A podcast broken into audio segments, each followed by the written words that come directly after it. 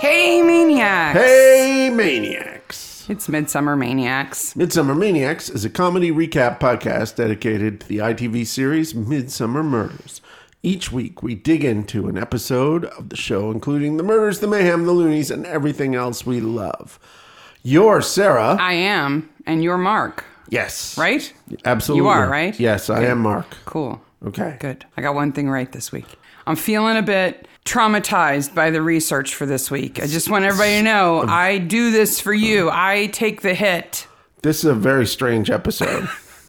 You watch A Rare Bird, season 14, episode 8, which is what we're going to talk to talk about today. And you watch it and you think, well, that's not a kooky episode. Like it's not like Night of the Stag or something. no. But It's Kooky Town. then you isolate a couple of the topics and go into them, and all of a sudden you're on weird pages on the internet you wish you'd never found. Just a warning off the top of the show if you let your kids watch the show, they can listen to the podcast and make all the bird related metaphors they want. Yes. Wow. Like, did the, the writer go back on the second edit and put all the bird puns and bird metaphors in everywhere in this episode? Ooh, but big news we left the house, Yes, we did. we left the state. we went away. Oh my gosh. We were at a wedding last week. Yeah, in Detroit. which is uh, appropriate because we usually record just a few days before the episode's released, but we recorded early because of our guests, the ladies from Lovejoy, actually. Who I always want to call Lovecraft, actually. Yes, that's a whole different podcast. that would be a very different show. that's the rom com podcast about elder gods. Yes. but it was so weird to travel because, you know, we're vaccinated and, and uh, what is it? About 45% of the country is now vaccinated. And so a lot of places have lifted mask requirements for vaccinated people. But I kept wanting to put one on when we stopped for gas and stuff because I don't want to be that person who won't wear one. I just, I, I wanted to just tell perfect strangers, I'm vaccinated. I'm vaccinated. Yep. I'm vaccinated. I'm not a jerk. I'm vaccinated. we're, we're not there yet, but there were moments of normality. Which were kind of weird. Yeah, because it's been so long. it was. So I hope that many of you are getting glimpses of normality. It was I had not seen my family in 2 years and that was really good. Looks like uh, Canada may open up in late July or early August, so You may get to If see your that- family if That's too. the case. We're, we'll go on a hiatus for a couple of weeks, and I'll go to Canada. see them in ways other than via Zoom calls up people's noses. Yes, So on the topic of feeling good, yes, we we get emails and messages from quite a few of you every week yep. and n- people who've newly found the podcast. And most of them are, oh my gosh, I love this show, and none of my friends like this show, so it's no, so nice to you know finally find some people who like what I like. You guys are so funny, and Sarah is so gorgeous. yeah, whatever. One person said they like my hair. Thank you very much. But They, every they said something about your sultry voice too. Remember? Oh, that's right. Yes, I'm my sultry voice. But every once in a while, we get a message from somebody who says, basically, I'm having a hard time in some way, or it's been a hard time for me, and the podcast has been helpful to me in some way. And those mean so much. And I, I just want to say, I don't care how many downloads we get. No. I don't care how many likes or subscribes or anything we get on YouTube. Don't forget to like, subscribe, and ring the bell on YouTube. but not for money or anything like Yeah, that. not for money or anything like No. that. That those emails are why we do this. yeah. Because we have created community and that is so far more important to me. And some of you have been through some really hard things in the last year that, hey, if a silly podcast about a silly show gives you an hour of smiles, yep. that's a reason to do it. We make I'm glad that we can help. our silly little nun jokes make you laugh. That's fantastic. It was so funny when we contacted the Lovejoy Actually ladies and said, "Okay, here's some upcoming episodes that we're going to be doing. Would you prefer to join us for, you know, one of these over another?" Who was it? Paul was like, "Nuns, nuns, nuns, Yes. nuns." She's so Was excited to very do the excited nuns about episode. nuns. We had so much fun with them and so much fun with the loremen. And if you if you want to recommend anybody else who you think we should try to get on the show, Yep. Uh, Mark is so brave. He's like, all they can do is say no. I'll contact him. I I got some ideas. Yeah. We're we're gonna take a little break from guests because guests add craziness. Yes, but But we we I, I'm gonna try to set up some guests for later in the summer. Mm. and speaking of later in the summer, if you have ideas for swag related to the John Barnaby seasons, Yes. send them to us. We've got some really fun ones so far, but new ones are coming in all the time. And uh, at some point in the near future, when we've got lots of good ideas, we will send out a whole bunch of Midsummer Maniacs cookie cutters to folks who have sent us ideas. So keep them coming. Yep. Oh, people like Sykes the dog. Sykes the prude dog, as we'll learn in this episode. but Oh, and speaking of subscribe, ring the bell, whatever, Mark continues to put stuff on, on YouTube. So yes, there is exclusive material on YouTube. If you're not watching us on YouTube, you you well, first of all, you don't see how amazingly gorgeous Sarah is. Oh, and- shut up. and our weird setups. but, but uh, we have actual video of us recording the podcast and stuff. so many people said, well, you don't look anything like I expected you to look like. Oh, and then we were asked them, like, well, what well- did you think we would look like? And then Radio crickets, silence. I guess. Not a that's couple of middle-aged people good from thing. Indiana, I guess. I don't know. I don't know. I do the same thing. I like I listen to a lot of books, and in my head, I know exactly what every character looks like, and and then I listen to it again, and it, they actually describe them. I'm like, wait a minute, did I just ignore that last time? Because that's not what that person looks like to me. People on podcasts for me always look so much younger. Like the guys who, the Scottish paranormal guys, my paranormal. this par- life. this paranormal life, yeah, yeah. they look about 12 to me. well, they are. That's true. They're very young. They're Yeah. like 25 or something. But it was wonderful to see your family. And on to the episode. Are you ready for a rare bird? Season 14, episode 8, Rare Bird. This is the last first season of Barnaby. This is the last episode of the first John Barnaby season. Yep. Is that what you meant? Yes. Okay. Filmed July, August 2011. Broadcast date 11 January 2012. 6.38 million views. Directed by Nick Laughlin and written by Stephen Tafford. Maybe I do rest of podcast in fake Russian accent. Well, you just drop articles. Yeah, I have car. I, drive have car. But you have to put a bird pun in there. I have bird in hand. Lol. this is just another example of why if you are in midsummer and you have some kind of hobby, you do it alone. Yep. Don't join a club or a group. Do it all by yourself and you can stay alive. We're in the village of Midsummer in the Marsh, For the first time, which is a weird village to say the least for a number of reasons. The number one tape recording capital of the world.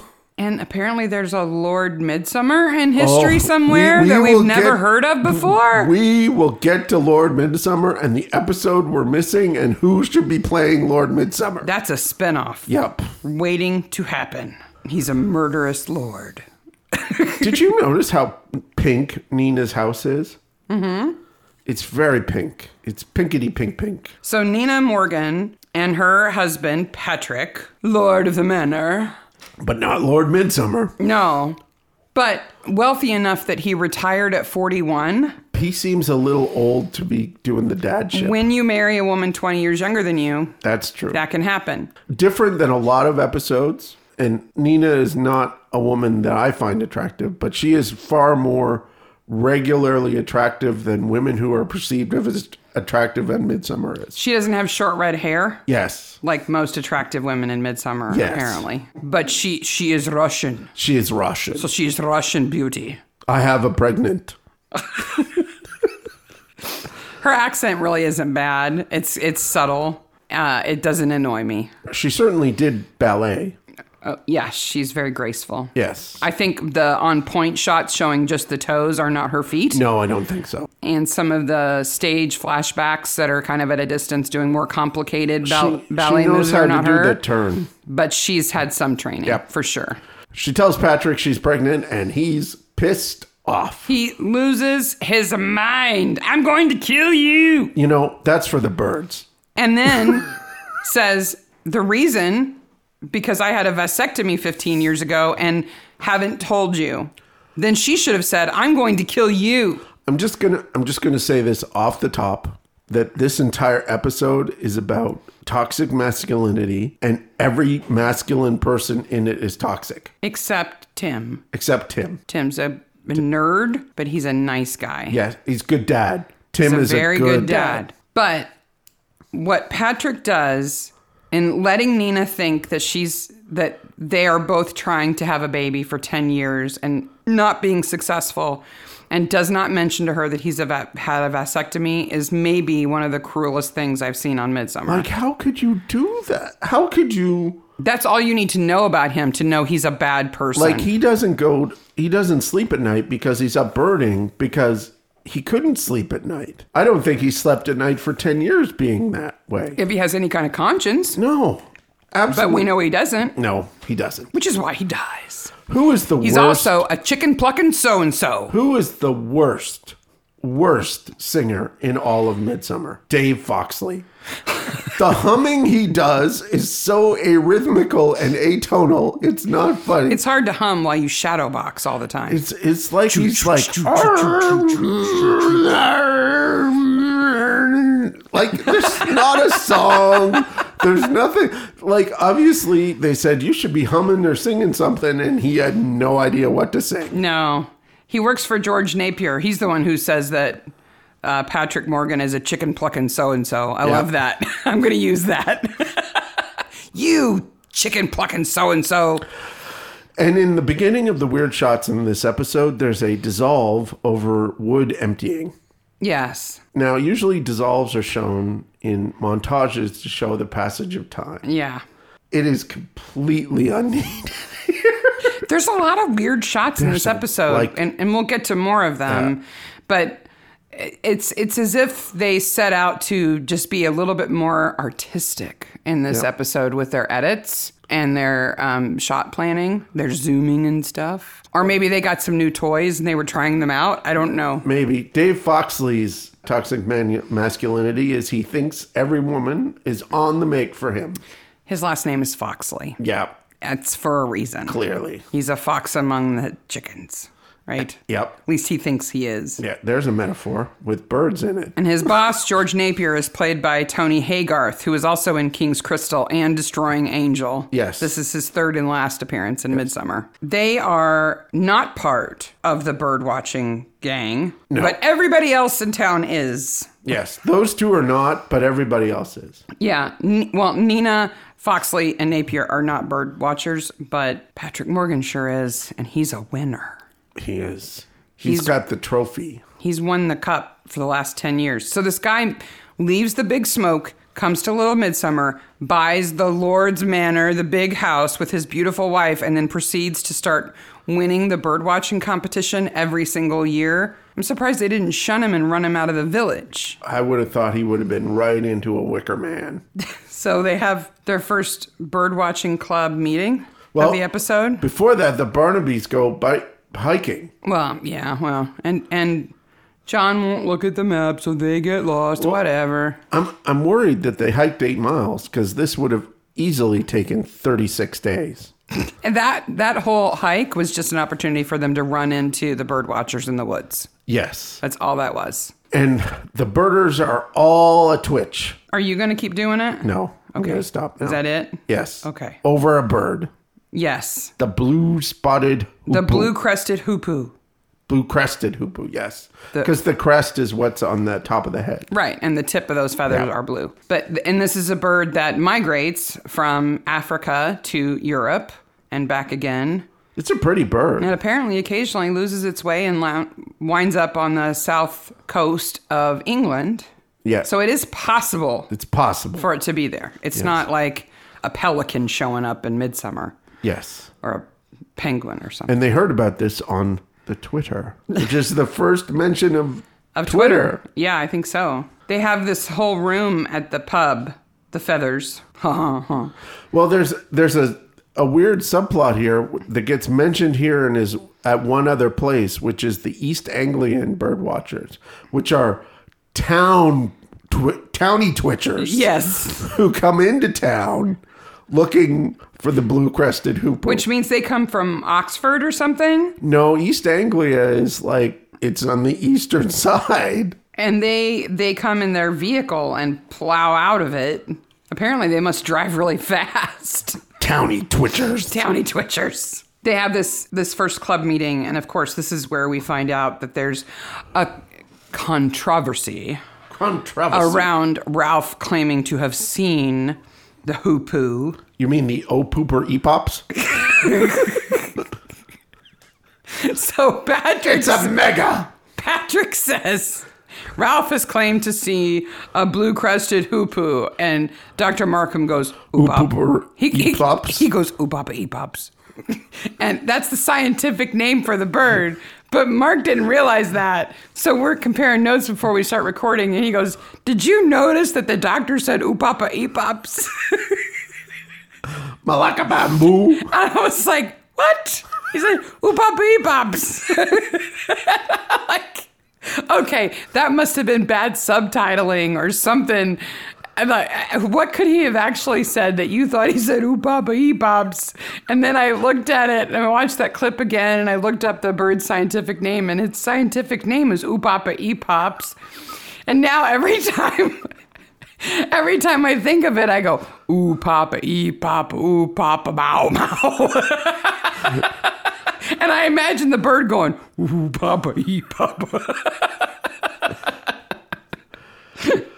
He does, in fact, say those words. Yep. You didn't imagine it. Eep, pop, pop, mow, mow, pop, pop, boom, mow, mow. Ooh, papa, Eep, eep, pop, pop, pops. boom, mow, mow. So there's this big fight.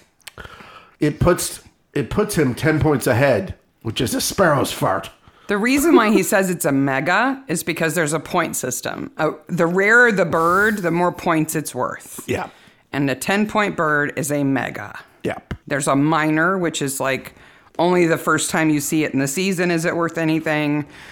And there's other gradations depending on the bird club that you are a part of. The hoopoo is called a hoopoo because the sound it makes Oh. is like hoopoo, Boom. hoopoo. Does it go ooh papa ee mow?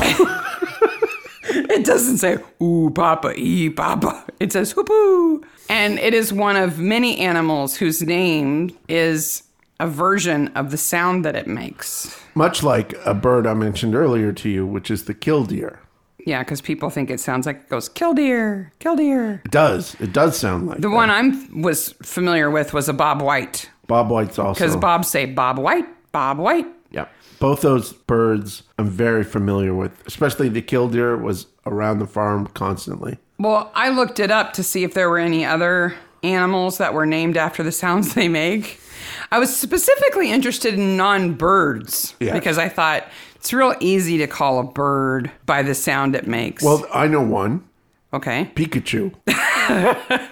I think every Pokemon is named after the name Pikachu. because all they can say is their names. So I looked into other animals that are named after the sound they make. Yes. Some of these birds, it's a reach. Okay. Like there's one called the Peabody, Yeah. also known as the white throated sparrow. And some people say, and we'll link to this, some people say its call sounds like, oh, Peabody, oh, Peabody. Okay. But other people call it the sweet Canada bird because they think it says, Oh, sweet Canada, Canada. Now, Peabody and Canada don't sound anything alike. This is one of these things online where you're like, you're told what it sounds like and it becomes what it sounds like. I think so, but Yeah. somebody started it saying, Oh, it's definitely saying Oh, Peabody. What? No. Oh. But my favorites, two. One is a bird and one's not a bird. okay. There's a bird called the gray go away bird. Go away! It says go away. Go away! Just like that little woman who lives in the trailer in Midsummer. Go away! Tells Go everybody away! to go Go away. away! She sounds like a gray go away bird. and we'll link to it because it does say go away, go away, go away. Okay.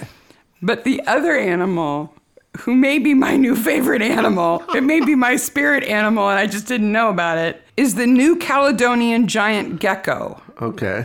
otherwise known as the devil in the trees. Okay. It laughs like a devil. Like, whoa. Yes, yes, that's the sound it makes. It goes like, oh my gosh, it sounds so evil, but it's awesome. we'll post a link to one that somebody has as a pet, and it's sitting upside down and looking at the camera going, Yeah, we'll send that. and it's giant. It's 14 inches long. That's It's like the size of your arm. that's enormous. For a Nothing gecko, like that should laugh. for a gecko, Yes. it's pretty big. Yeah, it is. And the fact that they usually sit high up in a tree and laugh at you. Everybody is out looking for this bird. the ooh papa ee pops. Yep. Mau mau. and Patrick gets a text that says, "My parents aren't here anymore, so come look at the bird." at midnight. At midnight. And he gets killed. He first we hear because whoever's throwing the net on him is spinning it around at, at subsonic speeds and then throws it on him and he gets all tangled up in it. That's part of oboe training. Oh, you learn how to throw a bolo because you play the oboe? Yeah, yep. Oboe, bo, bo, bo, bo, bo, It's slap happy day. So okay, so to learn how to play the oboe, you got to practice the bolo to cap the to capture the upapa epops. Yes. Okay, got it. I got it. So he gets netted, and then he gets nutted with his own cane. Now, I watched it twice, and I think for sure he stands over him and does like a golf swing to hit his head. yeah, kinda, because the the um, staff that Patrick walks with has like a big knob on one end. Yeah. What uh, uh, Kate calls it a, a a nettle smasher or Yes. weed A nettle wicker sma- or whipper, something. Nettle basher. nettle basher. But yeah, he gets his head caved in Bef- before before he gets his head caved in. We we can't forget Olivia Okay, yes. because Olivia is the most sour faced woman, Yes. and she doesn't always look that way. The actress She's the only woman in the Berta group. in the in the council. Yes. The club ca- this is the leadership council. This Yes. is not the whole gang. No. here. But the the actress's name is Amanda Lawrence. Yeah. And she's been in a ton of things. She's kind of like a character actress. And yes, she is capable of that super prudish pucker face, judgy look, but she can also look very friendly and nice, but Yeah. she knows how to do this judgy face. She's very good at it. And Ralph comes up to her in the bar when they're getting ready to order drinks, and she's so in love with Patrick. And Ralph says something snotty to her, and she says, Buttocks to you, Ralph! Buttocks to you, poo poo poo poo. Oopapa oopops! Buttocks to you! Who says buttocks to you? Ass cheeks to you. Gluteus maximus, Ralph. Yeah, glutes. That'll get ya. she rides a bike with a basket on it that has silk flowers woven in the basket and a little bird on it. Yes, I Put did a bird notice- on it. Put a bird little on blue bird on it. She likes birds, by the way. Did you know that? She likes I did, birds. Everybody Yeah. does. Scene of the crime. Kate is there saying he didn't drown, but it might not be an accident. Might be an accident. Right. Because We he could know have it he could have isn't. tripped on the net and fallen in the water, and he might have hit some raspberries with his stick. We mostly know it, it is because, We saw it happen. uh, and the show is called Midsummer Murders. Murder, not Midsummer Accidents. Midsummer Oops. That'd be a fun episode if a whole bunch of people died. The body count was really, really high, but it was all accident. okay, we're going to shoot this scene with Nina, and Barnaby's going to tell her about her husband being dead, and she's going to be upset. Okay. Mm-hmm. How do you want to film this? Do you want to film this close so that you you know get an emotional reaction from the audience and the actress? So that you feel intimate with them while they're telling this intimate detail. No, How how do you want to film it? I want to put her mm, at the end of a really long dining table. Okay. Okay, and then we'll put the camera on some wheels, I think, and we'll roll it down the center of the table until it's right up in her face. No, no, that's the second time. Mm. This time it's on a balcony on the second floor looking down at her. That's right. It's it's uh, bad news from above the first time. Then we get There's- to we get to see that Ralph is a taxidermist. Hold on. We got second What? appearance of the t- tea lady in the cop shop. Oh yeah, okay. Is that it? That's all you have to say about that? Well, Ralph sent the message, so that's why they go talk to Ralph. Right. Right. And he's a taxidermist. Yeah. He has some weird art in his He's house. a less creepy taxidermist than the first taxidermist in Yes. Midsummer, But not only by a much. little bit. only by a little bit. He um so Ralph, if Ralph is single, yes. and if he had a date with Yes. somebody, Yes. whoever that person may be, and you went to his house and you were dating Ralph and you saw the medical pictures of the neck splayed open, I would just hope that you met at a taxidermy conference so Maybe. you know exactly what he's into. because he's got the butterfly art too, the Mm-hmm. butterflies under glass. Yes. Um, but boy, he's all about resurrecting animals. He lives in his showroom Yep. of his work, which okay, but the the splayed neck medical diagram in the kitchen, not dinner talk. I don't No. want to see that while I'm eating. no. It's not the weirdest thing in his house, Oh, nor gosh, are all no. the taxidermied things. Well, the fox that has wings that we'll talk about later is very weird.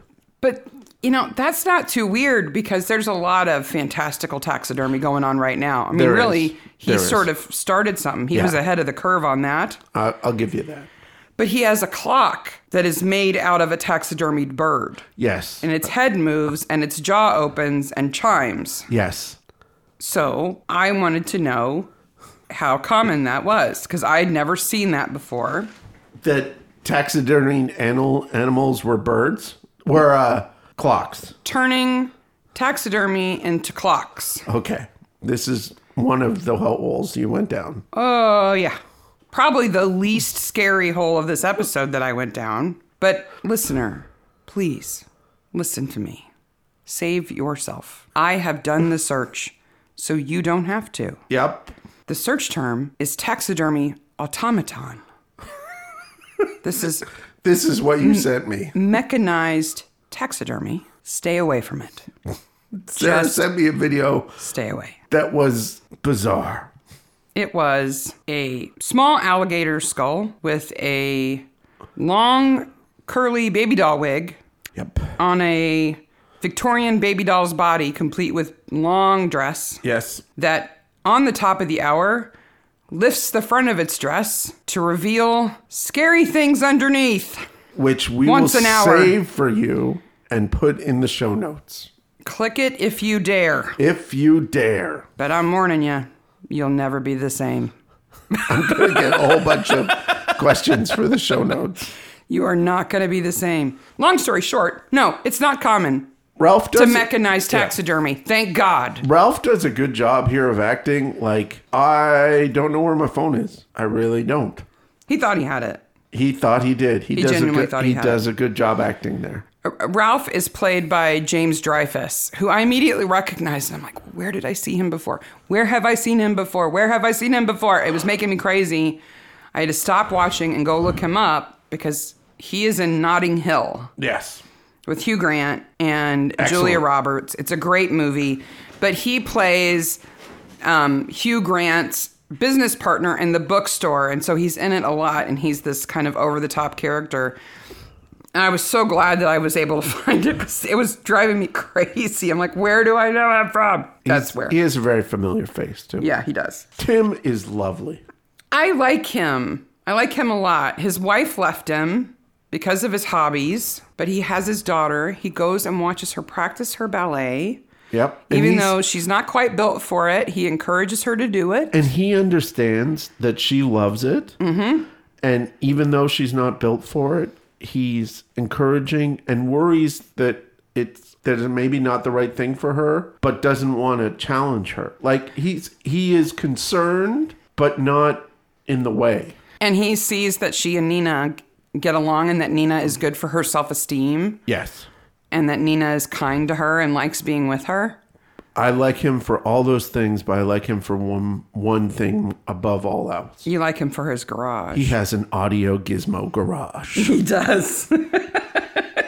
because he walks around not only with binoculars and a big camera, he walks around with a parabolic microphone to pick up bird calls on a reel to reel tape recorder. a Nagra 4.2. It's a half inch mono tape machine. How much do you think these cost? Now, I'm let- gonna say a ho- lot. hold on. Let me remind you. He has one. Oboe Man has one. And uh, somebody else has one. I forget. how- Probably the same one. And they're just moving it around the no, set. Ralph has one too. Okay. They all have them. Okay. 2K to start for this recorder. Some of the lenses they have on their cameras would be that much Yeah. too. Like this is not a cheap hobby that they're in. That Nagra 4.2 tape recorder is a piece, a beautiful piece of machinery. Then why does he have a $25 monitor that he watches the EQ on? I don't really know. and also, there is no such thing as an ambiance whacker. Because if there was, I'd have it. I'll just whack the ambiance. Yep. And he just touches a button in that rack and the background noise just goes away. Yep. That's amazing. The best filters on the best digital audio equipment now don't do that. Swan Lake, Swan Lake, Swan Lake, Swan Lake, Swan Lake. Yes. There's a We get kind of hit over the head with it here. there's a nice montage of Nina remembering what it was like when she met Patrick. Yep. And she's on the stage at the village hall and she's spinning. Yep. And with each spin, she is transforming into her in the costume for Swan Lake.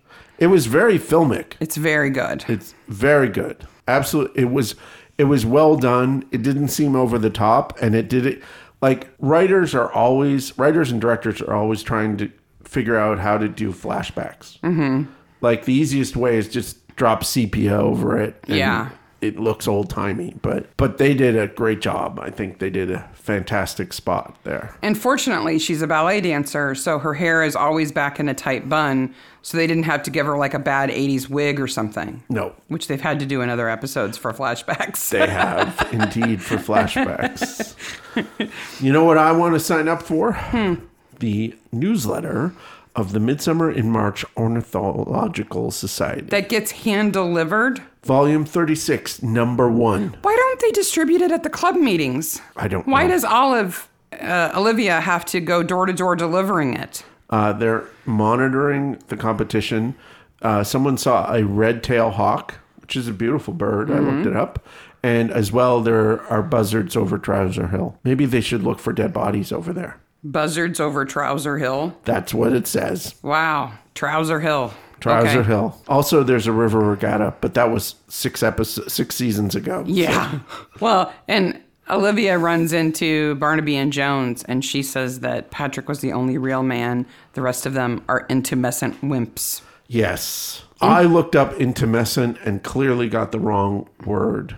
That's because now the term is most often associated with a kind of fire suppression system Yes, that's what I got. where a foam is deployed that swells up and crowds out the oxygen in a space to kill a fire. Yeah. But intumescent really is the swelling part, Yes. right? So when, Like the guy in Big Trouble in Little China, he becomes intumescent. yeah, when he gets outraged and he explodes Yeah. because he inflates. Yeah. Yes.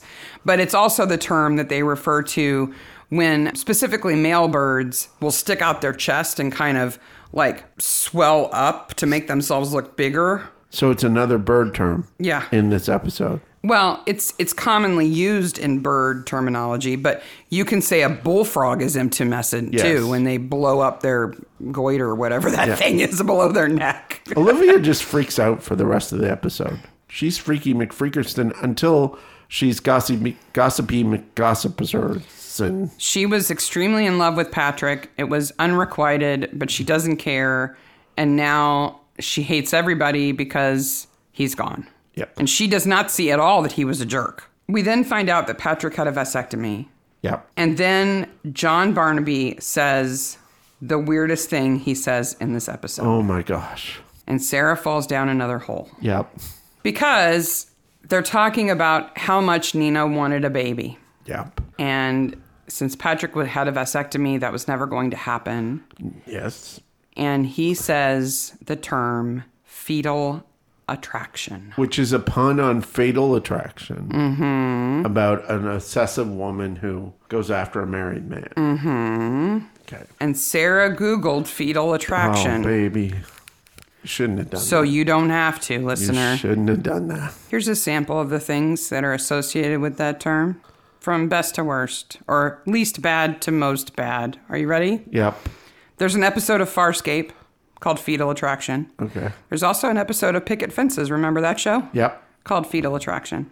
Um, there's a very unfortunate book about everything a parent needs to know about pregnancy and childbirth called Fetal Attraction Oh. which is just wrong. Some publishers should have had a word. There was an article in the Wall Street Journal called Fetal Attraction Why Embryos Are Cooler Than Kids. Okay. And last but not least, Uh oh. in the scholarly publishing realm, Yep. there is Fetal Attraction, a descriptive study of patterns in fetal abductions. I will read two sentences. Oh. I don't know if I can handle two sentences from this. And it's interesting because uh, there was just a case like this in Indiana. Yes. Fetal abduction is a crime in which a perpetrator forcibly takes an unborn baby from the womb of another woman. That you probably understand, right? You Yeah. probably could have guessed. The next line is the ringer. The act is always done without the permission of the pregnant woman. they already said forcibly takes. if it's forcibly, it's not with permission. That's an example of academia over defining term. Over explaining something. Yeah. I did not need that sentence. No. Everything else in my search results is beyond mentioning. And I should have had my safe search on. Yes, you should have. I wish I had. Ugh. So Barnaby goes to talk to Dr. Markham, and he has a lot of letters after his name on the sign. It's a metal sign. I don't know how they got that sign. Just for the scoreboard, though, we've already gotten through me looking up taxidermy, automatons, intumescent body parts, and fetal attraction. And those aren't the worst. Okay? Okay. Yeah, let's talk about the doctor. Can we talk about the doctor, please? Yes. He's an ornithologist. He's Oh, not a bird watcher. whoa, He's whoa. serious. Before we even get there, the sign GPFRCOG. He's a fricog. Mm-hmm.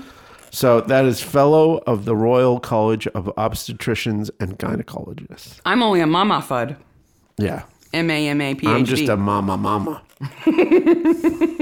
I just got two two master's degrees. I just collect them now. Well, he's quick to say he's not a bird watcher. He's an ornithologist. I tell you what he is. He's serious. he doesn't care about the help because he goes outside to have this incredibly confidential discussion with Barnaby, and there's a guy cleaning the yard. Because he's getting away from Olivia, who is gossip central. Yes. And he says all these incredibly personal things about Nina, like he was treating her for depression. That is a personal thing. Mm-hmm. And then he says, well, it's confidential. Because in Midsummer, doctors and lawyers and ministers and priests fall back on confidentiality when it is convenient. Yes. Okay. Before that, he says, if she has told you she is pregnant, I'm happy to confirm that. If she's already told you that, fine, I'll confirm it. Yeah. I as soon as I heard Dr. Markham talking beyond the point where he where he said the um papa mau mau thing, Yes. I was like, where do I know his voice from? Well, at first I was like, has he been in the rest of the episode? yeah, he's new. But no, he was in Um Papa Me Mama. Yeah, he was there. but I just recently listened to a book that he narrated. Okay. And that's why I knew his voice. Like, where do I know his voice from? I've heard that voice. I had to look him up. He's he's actually um, been the narrator on like 40 audiobooks, Oh, a bunch of books. it's a good gig, man. He has a great, he has a nice voice. Yeah, it's a good He has gig. the, the perceived English accent too, Yes, he very does. Oxfordian accent. yes. But Jones isn't with him here. Jones is at the bookstore. Oh, the bookstore. and he's kind of lost in the bookstore. because that's what a good bookstore is like. Uh, I would love this bookstore. I would love this bookstore in our town. This is Michael Hipsman, Hipsman's bookstore, He is the killer, the oboe player, as mentioned earlier. played by Alan Cordner. He actually is a jazz pianist. he is? Yeah. Oh, okay. I don't know if he plays oboe, but he and the guy who played Dr. Markham were both in Topsy Turvy. With the That's the mo- Gilbert and Sullivan movie. Yeah, the with Gilbert and George Broadbent. Yeah. I think Hipsman Alan Cordner plays Sullivan in the movie. Oh, cool. I recognized him. Like, where? Have I seen him before? No, not another I Midsummer. wouldn't be surprised if he played Dickens too. he's he's a good actor. Yep, he This is. bookstore is amazing, it is. and I just kept pausing it. I was doing a total mark on the bookstore. So, what did you find in the bookstore? I was specifically interested in the signs in the Okay, bookstore, what did like this- the um, the sections that, that were marked out, and most of them are kind of obvious, like cookbooks this way or whatever. But True crime. He mentions that one. no, it's crime fiction. Crime fiction. Um, but there were two signs that I was totally stumped by. Okay. One said Shire albums, Shire albums. and the other one said discovering in quotes books from Shire. Okay. And I did not know what those were. What are they? You don't either? No. Okay, so Shire is a publishing company. I Okay. think they're defunct now. I think they've been absorbed into a larger publishing company. Okay.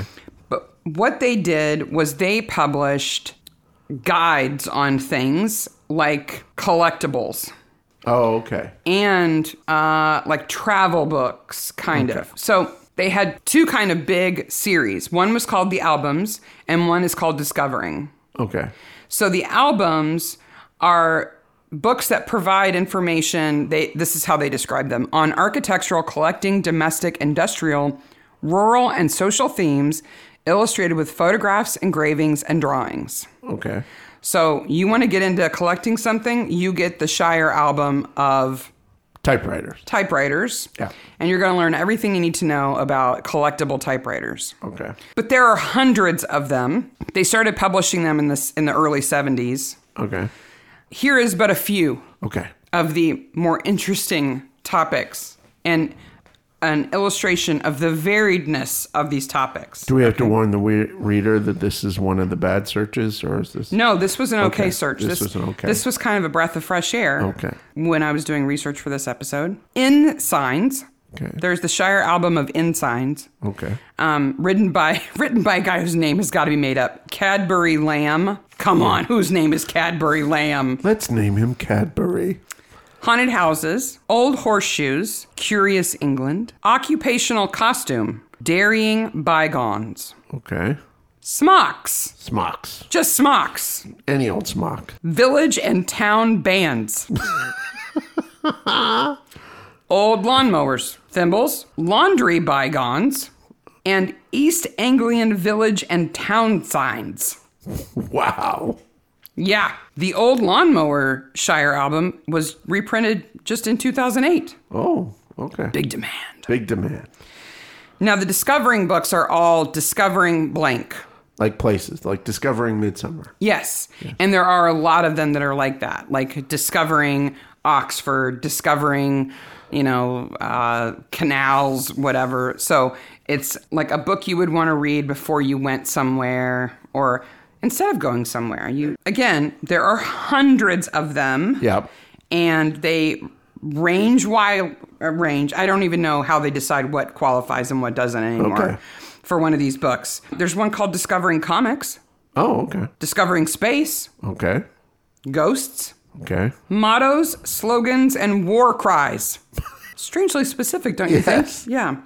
Old Buttons, Railway Yana. That's like paraphernalia or but- whatever, but, for But what- railways. Railways. Railway Yana. I guess. Words Words. discovering words. followed up by the ever popular Discovering Words in the Kitchen. Just in the kitchen. Just kitchen words. Yeah. How do you write a whole book about words you can find in the I kitchen? don't know. I wonder if it's on Amazon because I'd order it. Yeah, I know you would. I really thought about buying you Discovering Comics. It's an early one too, and and of course there's Shire albums on every common collectible you can think of. Uh, you know anything that people collect, there's a Shire album about it.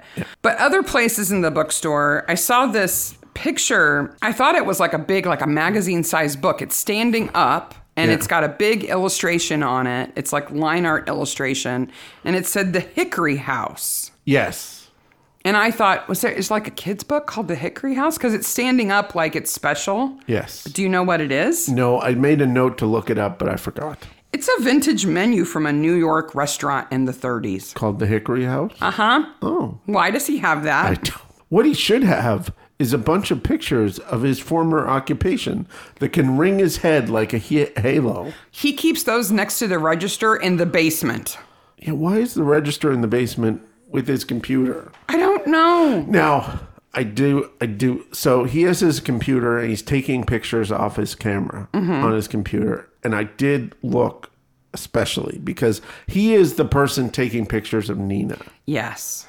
And I, I tried to see if there were pictures of Nina in that set, and there weren't. And amongst the birds? yeah, no, he keeps separate memory cards for Nina pictures versus bird pictures. okay. People, I'm about to kill pictures. There's also a fun book on a shelf right next. So Jones kind of pauses a couple of times, but one time he pauses for quite a bit of time because he's listening, because he can hear the printer whirring, but he can't find it. So Yeah. he can't find Hipsman. And right next to his head on the shelf is a book called The Book of Jones.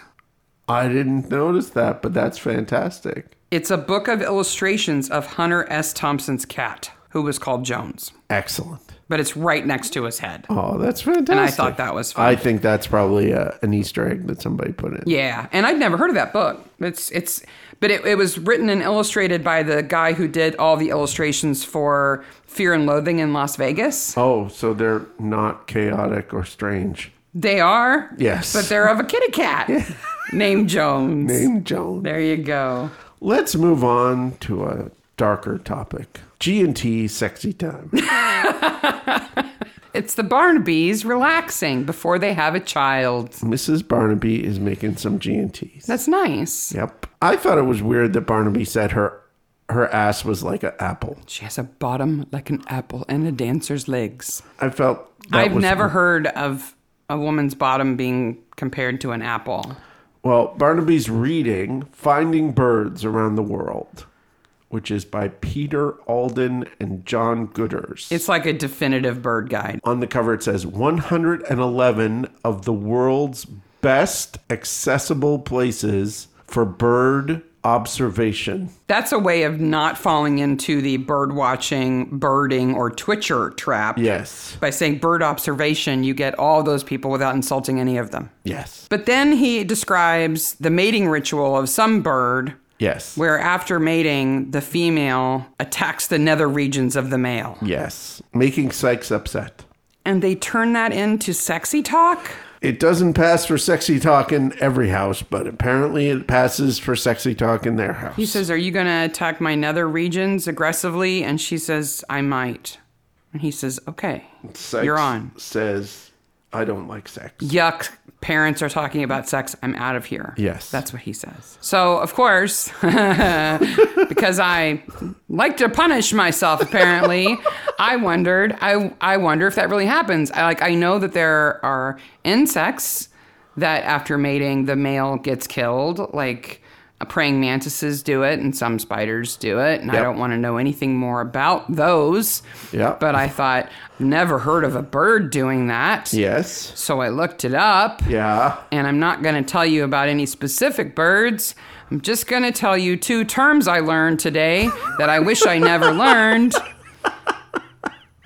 The first one is sexual cannibalism. Oh! Now, these just apply to animals. This is just birds, okay? If I make that the title of the episode, we're going to get banned. I think so. Yep. The second one's worse. Okay. Oh, boy. Are you ready? Yep. Gotta take a deep breath. Because it's worse than sexual cannibalism. Oh my God. Post coital competitive mutilation.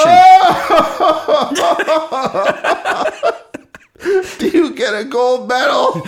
That's an ornithology term. Scientists say that. Oh. This species of bird practices postcoital competitive mutilation. PCCM. Let's just call it that. Maybe we'll put those initials after the doctor name too. The competitive part of it is referring to genetic competition, Yes. right? Yes. So two birds have mated. They he doesn't want her to mate with anybody else or she doesn't want him to mate with anybody else and so they injure one another to prevent that from happening.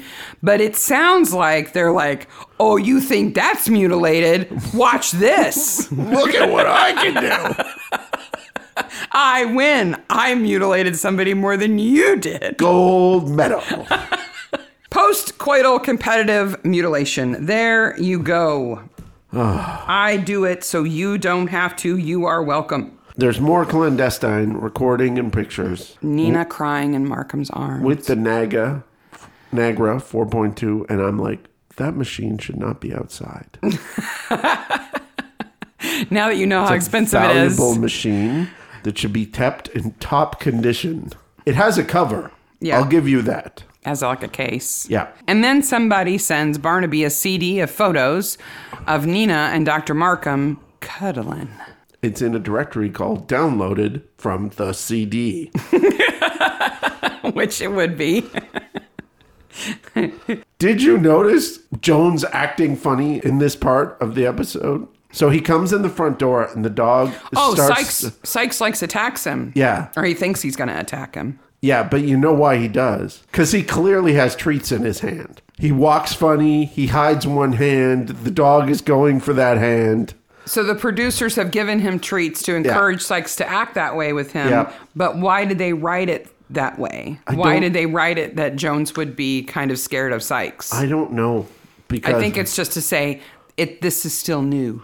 yeah, I think so. He doesn't just hang out at Barnaby's house. I guess not. But if you watch it again, looking at his hands, He's got his hand kind of. clearly has treats in his hand. There is an unsung hero of this episode. Mom, mom, I got a part. Yep, the mom, mom, I got a part. I won a contest person.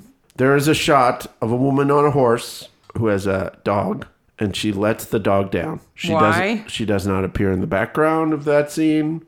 She does not appear ever again. Nope. It is a single scene with no dialogue, so Yep. she didn't get paid full rate. Mom, mama got a part. Why is she there? No idea. Nobody know. Because she won a contest to be in a midsummer or something. Olivia's freaking out again. The hussy. She's so mad about everything. I love the little birder hutch they have where everybody's yelling at each other and all it is is bird noises and the birds being startled. It's kind of slapsticky. Ralph, Yeah. don't slam the door. Slam. like well, you already yelled at him, Yeah. so him slamming it isn't that much worse. Yeah. They go to find the doctor and they can't find the doctor. Oh, wait a minute. We didn't know that. They just show up at somebody's house and the doctor's there. Mm-hmm. They explain later on. Did you watch them putting the guy in the ambulance? Yes, They roughhouse that dude into the ambulance. it's not a pleasant trip he's taken. No. I don't- Get in the ambulance, you old man. I don't know what he's done wrong, but he's going in that ambulance. Well, and he goes in the ambulance, and then they have a 45 minute discussion, and the ambulance doesn't go anywhere. it's clearly not an emergency Let's just sit here in this ambulance. till the doctor gets out of the way and those cops start stop blocking our road. Well, at least they're safe in the ambulance from Dave and his gun, who's just wandering around the, the bush shooting at things. Supposedly, he's shooting rooks that attack Napier's crops. Now, so here we hear the truth about Ralph. Now, the truth about Ralph isn't horrible.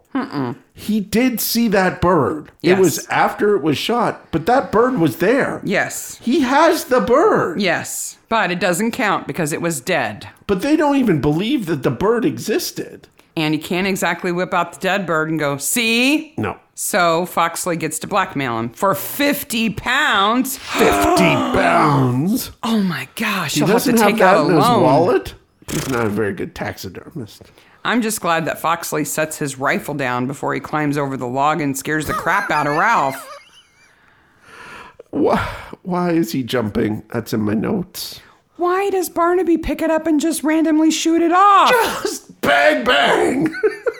Because he's going to get the, right. the thing, but He could have just That those pellets have to Taken- go he somewhere. could have just taken the gun. Yeah. He could have cracked it so that it couldn't fire and taken the gun. Yeah. And then the firearms experts could have fired it to see what the pin marks look like on the shells. And it wouldn't have been dangerous. You know, I didn't know that Russians were into something. I learned it from a local gossip. Olivia and her pharmaceutical delivery bike. Yes, and her gaggle of women. Well, she hangs outside the village hall uh, during ballet practice so she can gaggle with all the other ladies. Give out their prescriptions. Here's some meds for you. Here's some meds for you. Russians and their free love. That sentence has never been stated No, in the entirety of ever. Ever. Olivia does not know history. I've been to Russia. There was no free love. Not for you. Nope. But Nina does kiss people on the cheek. She does. And they're like, who is it? Uh, it's Tim and who's the other person whose cheeks she kisses? The oboe player. Yeah, yeah. And they're like, oh, we got kissed from Nina, which made me wonder do Russians actually do that? Because she kisses them three times Yes. one, two, three, alternating cheeks. Yeah. um, I'll just say for the record Americans don't do that, No. Okay. We're d- Canadians don't do it, no. and Brits don't do it. No. We're, we, we, the the three puritanically red nations don't do that. The places where we demand all kinds of personal space. Yes. We don't do that. Now Nope. there are exceptions. There are people who do amongst uh, among their family, but in general, you need not worry when you meet somebody new in America that they may spontaneously try to kiss you on your cheeks. yeah. You don't got to worry about it. There's a code Oh, there's a code. and it varies from country to country. Okay. And I now know where you can expect to be kissed Oh. and how many times Okay, lay it on me. since you've already mentioned Canada, Quebec specifically, Yeah. they do the cheek kissing. They refer to it as an unbec. Yeah. What does that mean? Just like uh, on cheek. On cheek? Yeah. Opposite sex, you often kiss each other once on each cheek. And it's really not a kiss. It's more like pressing your cheeks together and maybe Yes. making a mwah, mwah Yeah. sound, I've right? Absolutely observed that. cheek kissing between women is very common in Quebec, but not as common among men. No, but I've seen it done with men. Mm. Most often in mixed company, men will reciprocate. But if it's only men, No. they usually don't do it. Uh, yeah, in Canada. The the least prudish of the United States, Canada, British. If you are in Colombia, Argentina, Chile, Peru, or the Philippines, you may expect one kiss, Okay. but whether the first one is to the right or to the left is anybody's guess. Anybody's guess. So the chances of going the wrong direction and kissing a stranger on the lips are high. Okay. Two kisses Spain, Italy, Greece, Germany, Hungary, Romania, Croatia, Croatia Bosnia, Brazil, and some Middle Eastern com- uh, countries, though not between opposite sexes. So this is the da da kiss. Yes. And typically you go to the right first. Okay. Apparently, the Middle Eastern countries may be the exception to that, where left is the default starting position. Okay. You go left then right rather than right You then did left. a lot of research into this. it it terrified me that I might s- at some point encounter somebody who does this and not know which direction to go because if you go the wrong direction, you end up kissing each other on the mouth, Okay. which is really embarrassing. if it's happened. somebody you just met. Yes. If you want three kisses, Yeah. you need to go to Belgium, Slovenia, Macedonia, Montenegro, Serbia, the Netherlands, Switzerland, Egypt, and Russia, where it's often accompanied by a bear hug afterwards. Okay. So, she she doesn't do the hug, but the three kisses is the right thing to do. is authentically Russian. Okay. So they researched that. I Russian, I kiss three times. Mwah mwah mwah. I have car. I drive car. The doctor goes to the bush at night and gets murdered. Surprise. Who called him and said, Oh doctor, I need a house call. I mean woods call. Hitman. Like, where, where, who does he think he's going to help? Who lives on a trail? Yeah. He's dumb. Yeah. Like, doctor, I've fallen on the trail and I can't get up. Okay, call 999. Don't call your family GP and say, come get me. What's he doing? So Barnaby and Jones go to talk to Nina, and she becomes the Russian princess. Mm-hmm. Because she says, vasectomy. My note just says Nina says Doc was baby daddy. this is where we get the weird shot down the dining room table. Yes. Vasectomy.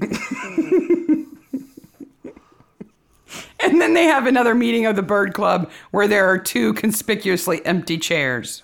well, and there's the mention of Lord Midsummer. Okay, I have a challenge for our readers. Who should be playing Lord Midsummer? I say we're missing an episode. Lord Midsummer should be played by Christopher Lee. It would have to be a flashback. Yeah. So I think it would be better if it was somebody like Bill Bailey. Bill Oi. Bailey, who we'll see in a few episodes. Boy, I'm Lord Midsummer. I think Stephen Fry could be a good Lord Midsummer. Pierce Brosnan. Pierce Brosnan could be. So send us your your Lord Midsummer suggestion. Yeah, who who would have played him and what would he be like? Because he was clearly a reputable fancy guy. They There's- they confront Foxley and Barnaby says the second weirdest thing. Okay. fetal attraction is the first weirdest thing. The second weirdest thing he says, and they must have laughed their asses off on set. Yep. Is perhaps you'd like to spend some time pleasuring Her Majesty. I have that note. And the camera pans to Jones, who is doing everything he can not to laugh. I had to stop it because I was in the middle of typing. Why does he have a surfboard? and then he said, "Pleasuring Her Majesty," and I was like, "What?" Because they accuse they accuse him of like pleasuring Nina, I guess. Yes, How about pleasuring Her Majesty at the Nick? I don't think Elizabeth's going to be into that. no, I. especially with his shiny weights outside. It's funny because I immediately I didn't even think of Elizabeth. I immediately thought of Victoria. Oh, those weights are going to get rusty out there. We are not amused or pleased. Maybe he puts the surfboard over those. Maybe I don't know. And then we get the weird fox bird hybrid Mm-hmm. shot. Because they just walk into Ralph's place. And start knocking down doors. Like, They're just poking around his house. They can't do that. They don't have a search warrant that we know of. But you know, he's a vegetarian, so he wouldn't kill anybody. well, before that, 'Cause he, he wouldn't says eat- the name of the episode. He Mm. wouldn't eat anybody. A rare bird. And that's when we get to see the taxidermy bird clock. The juices of his death wounds. Ew, yuck, yuck, yuck. I was a vegetarian for 11 years, and not once did I utter the word juices of his death wound. No, it's so. Ugh. Then we get to see the dance recital. Yes. And those little girls are so good They are. Why does the cop shop have trophies in it? because they win stuff. I don't know. What what prizes does the Midsummer Constabulary win? Best whiteboard. Most dead bodies found. Yes. Best busy work in the background. Nina's car gets broken, and they know that Hipsman is is the bad guy. Well, well, first Barnaby calls Jones. Where are you? In bed. But it's only oh, you're not alone. Make your excuses. Who's with Jones? I don't know, but Jones's girlfriend uh, just got a rude introduction to Barnaby. We're never gonna know. Nope. And Jones isn't telling. Nope. There's no other reference to it. Like it never happened. No. There's a, there's a weird, sexy undertone to this episode that I'm not comfortable with They in go uh, out- midsummer. they go outside and they find the car that has been broken into and Hitman has taken her. Mm-hmm. And all of these shots, this to the end of the episode, is day for night. yeah. They're all shot in the daytime and toned down to look like night, Right. but it is not night. Now, I understand. Why they do that. I Mm, yeah. have filmed at night, and it is really hard Yeah. to film at night. Yeah. At night. it's much easier to film at dusk and, and darken it. Yeah. But you know where it's not bright? Where? In the stalker barn. So, Hipsman's stalker barn. Hipsman's Stockholm. Come on down to Hipsman's stalker barn. Did he We've got order the life size cutouts? cutouts. no, he had to have made them. How did he not? Like, he must have ordered it. Unless unless they were in the lobby at the theater when she was Maybe.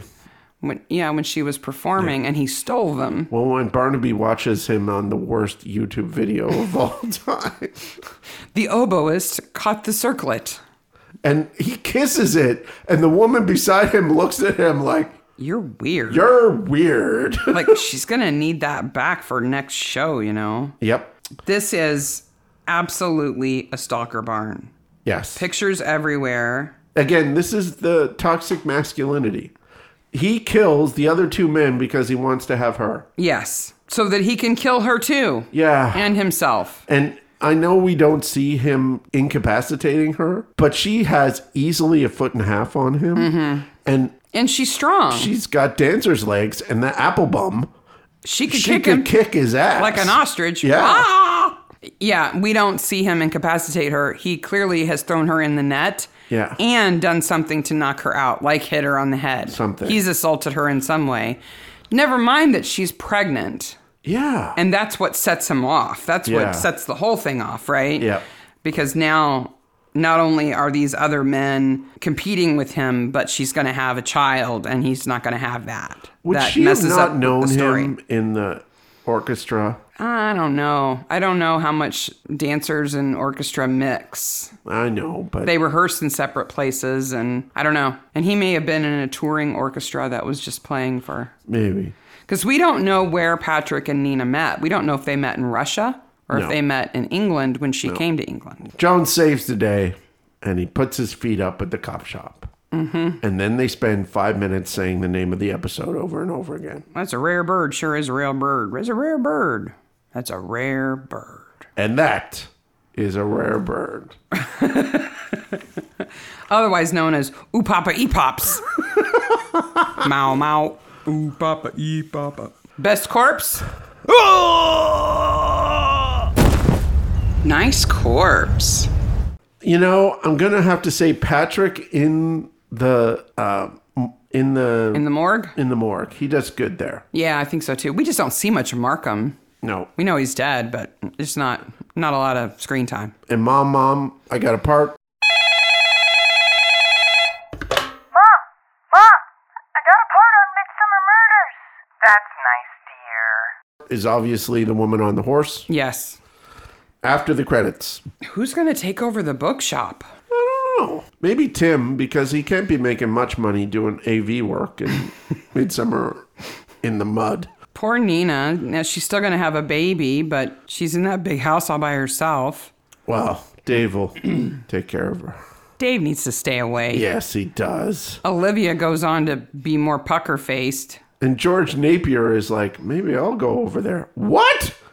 Nina's going to be like, uh, no. No, you can mow the grass if you want to. I have a question. George Napier is shooting skeet. Who is firing the skeet? a person whose face you do not see. Okay. Another farmhand. Okay. He- He's got lots of farmhands. He's- Wait a minute. Maybe Ralph will take over the bookstore since he played the bookshop owner in Notting Hill.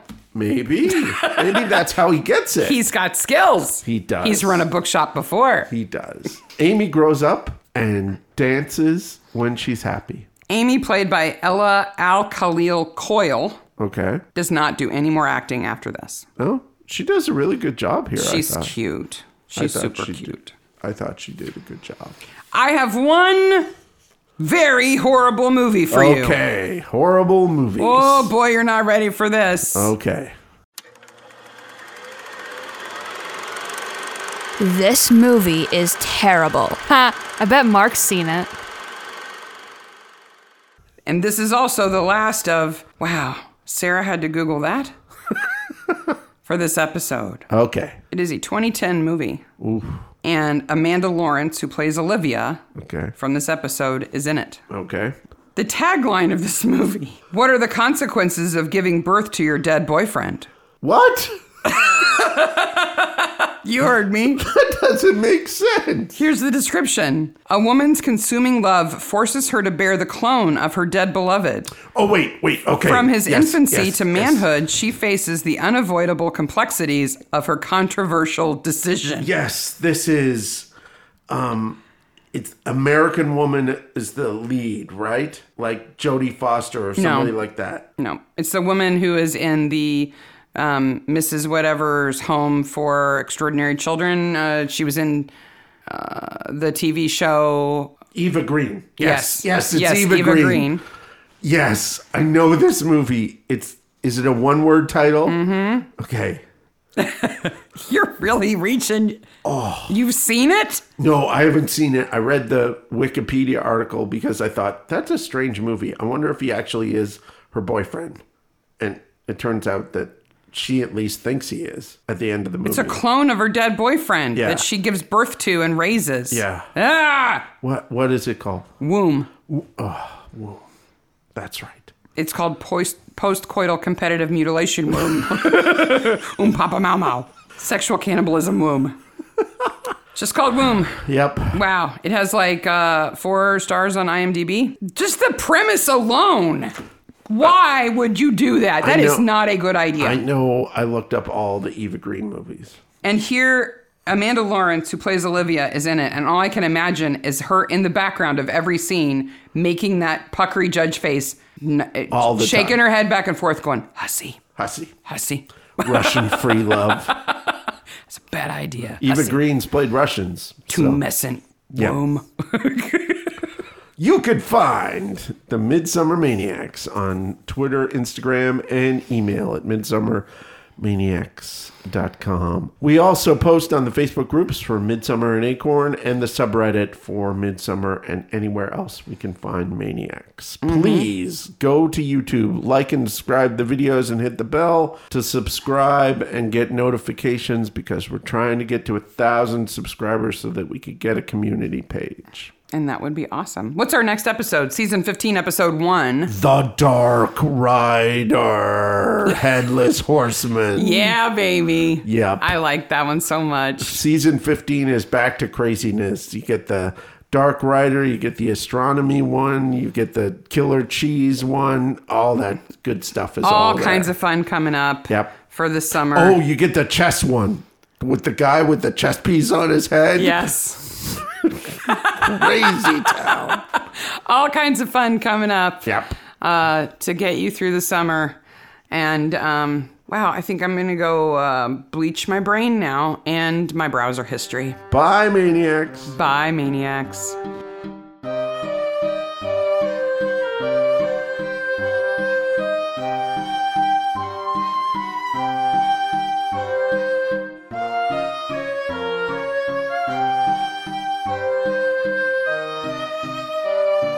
Did you look up that actress? Mm-hmm. Is she actually Russian? No, she's Irish. Okay, well, of course. Yep, her name is Genevieve O'Reilly.